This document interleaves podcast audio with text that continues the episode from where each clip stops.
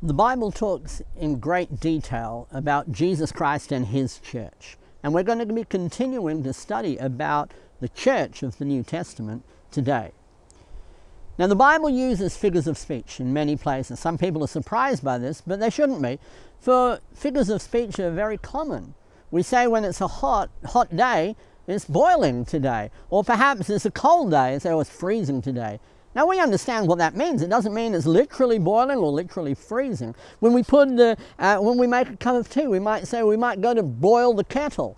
Now, we don't boil the kettle as such, but we boil the water. We understand that we use figures of speech in everyday language. So it shouldn't surprise us when we read the Bible using figures, figures of speech to help us understand the church.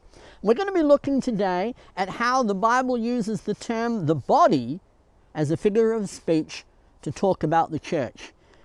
In Ephesians chapter 1, we read in verses 22 and 23 And he put all things in subjection under his feet, and gave him as head over all things to the church, which is his body, the fullness of him who fills all and in all. Here in this passage, the figure of speech is used likening the church to a body. Now, this is something we know and we understand, for we all have a body. And I want you to notice, first of all, that it says that Jesus Christ is the head. Now, we understand that the head controls the body. No matter what we want to do, there needs to be messages that come from our head to whatever part of the body we want to act. If we want to pick up something, the brain sends messages through the systems to our hand to reach out and pick it up. It uses the eyes, it uses maybe the feet, but it all comes from the head. The head is in control of the body. And that's something we really need to understand. In the church, the head controls the body. The head is Jesus, as we read, the church is the body. Jesus controls the church. He does it in the most loving way possible, and we can, can follow his teachings through the New Testament.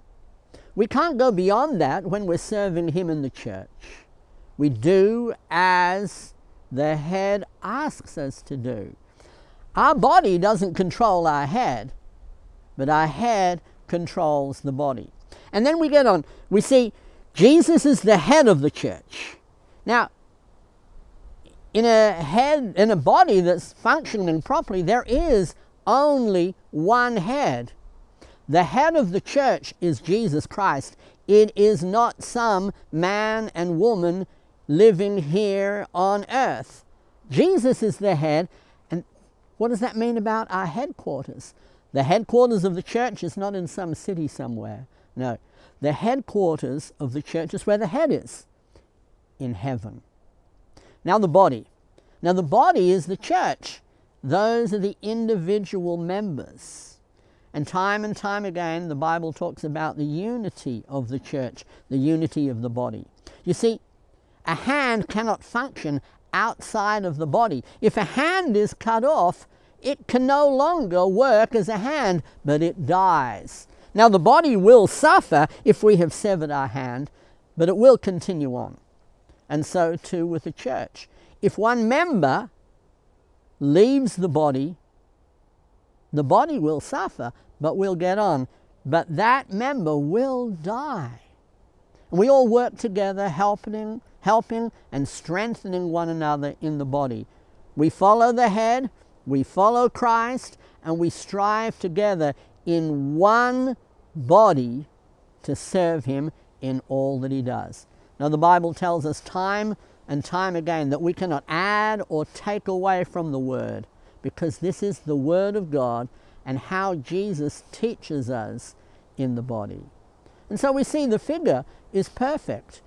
Jesus is the head, we, the members of the church, form the body.